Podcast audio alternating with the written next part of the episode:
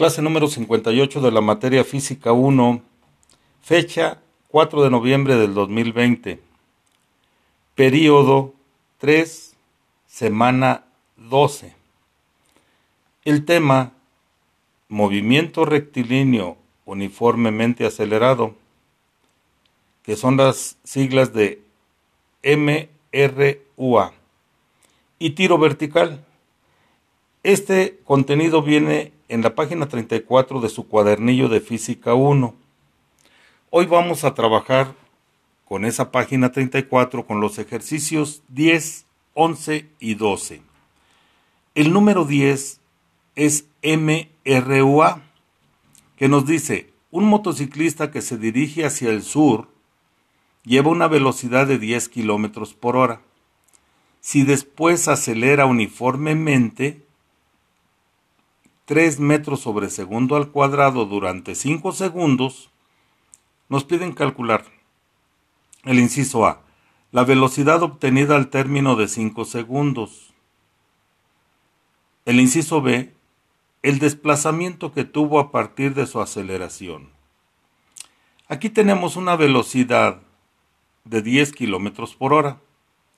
Si la convertimos a metros por segundo, en esta conversión tenemos que multiplicar por mil y luego dividir entre 3600. Nos da una velocidad de 2.7 metros por segundo. Entonces nuestros datos serán velocidad 2.7 metros por segundo, aceleración 3 metros sobre segundo al cuadrado y el tiempo 5 segundos. Si buscamos en nuestras fórmulas de MRUA, encontramos una fórmula para calcular la velocidad final, que es la que nos piden, que nos dice, velocidad final es igual a velocidad inicial más aceleración por tiempo.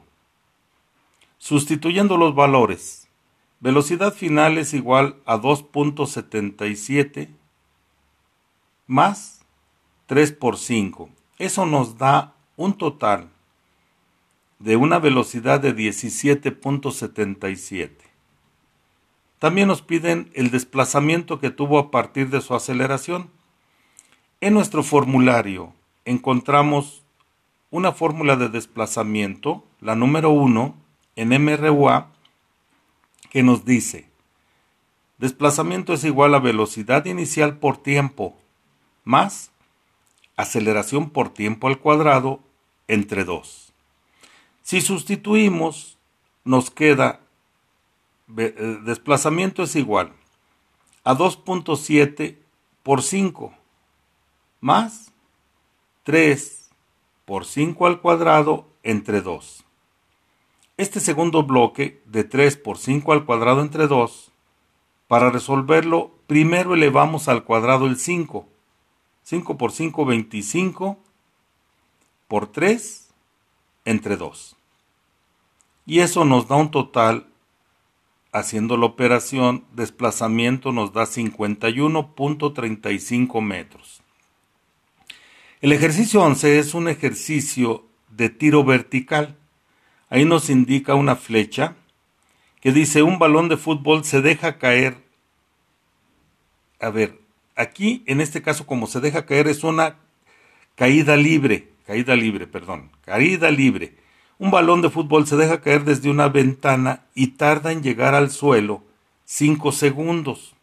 Nos piden calcular la altura desde donde cayó y el inciso B, velocidad con que choca en el suelo.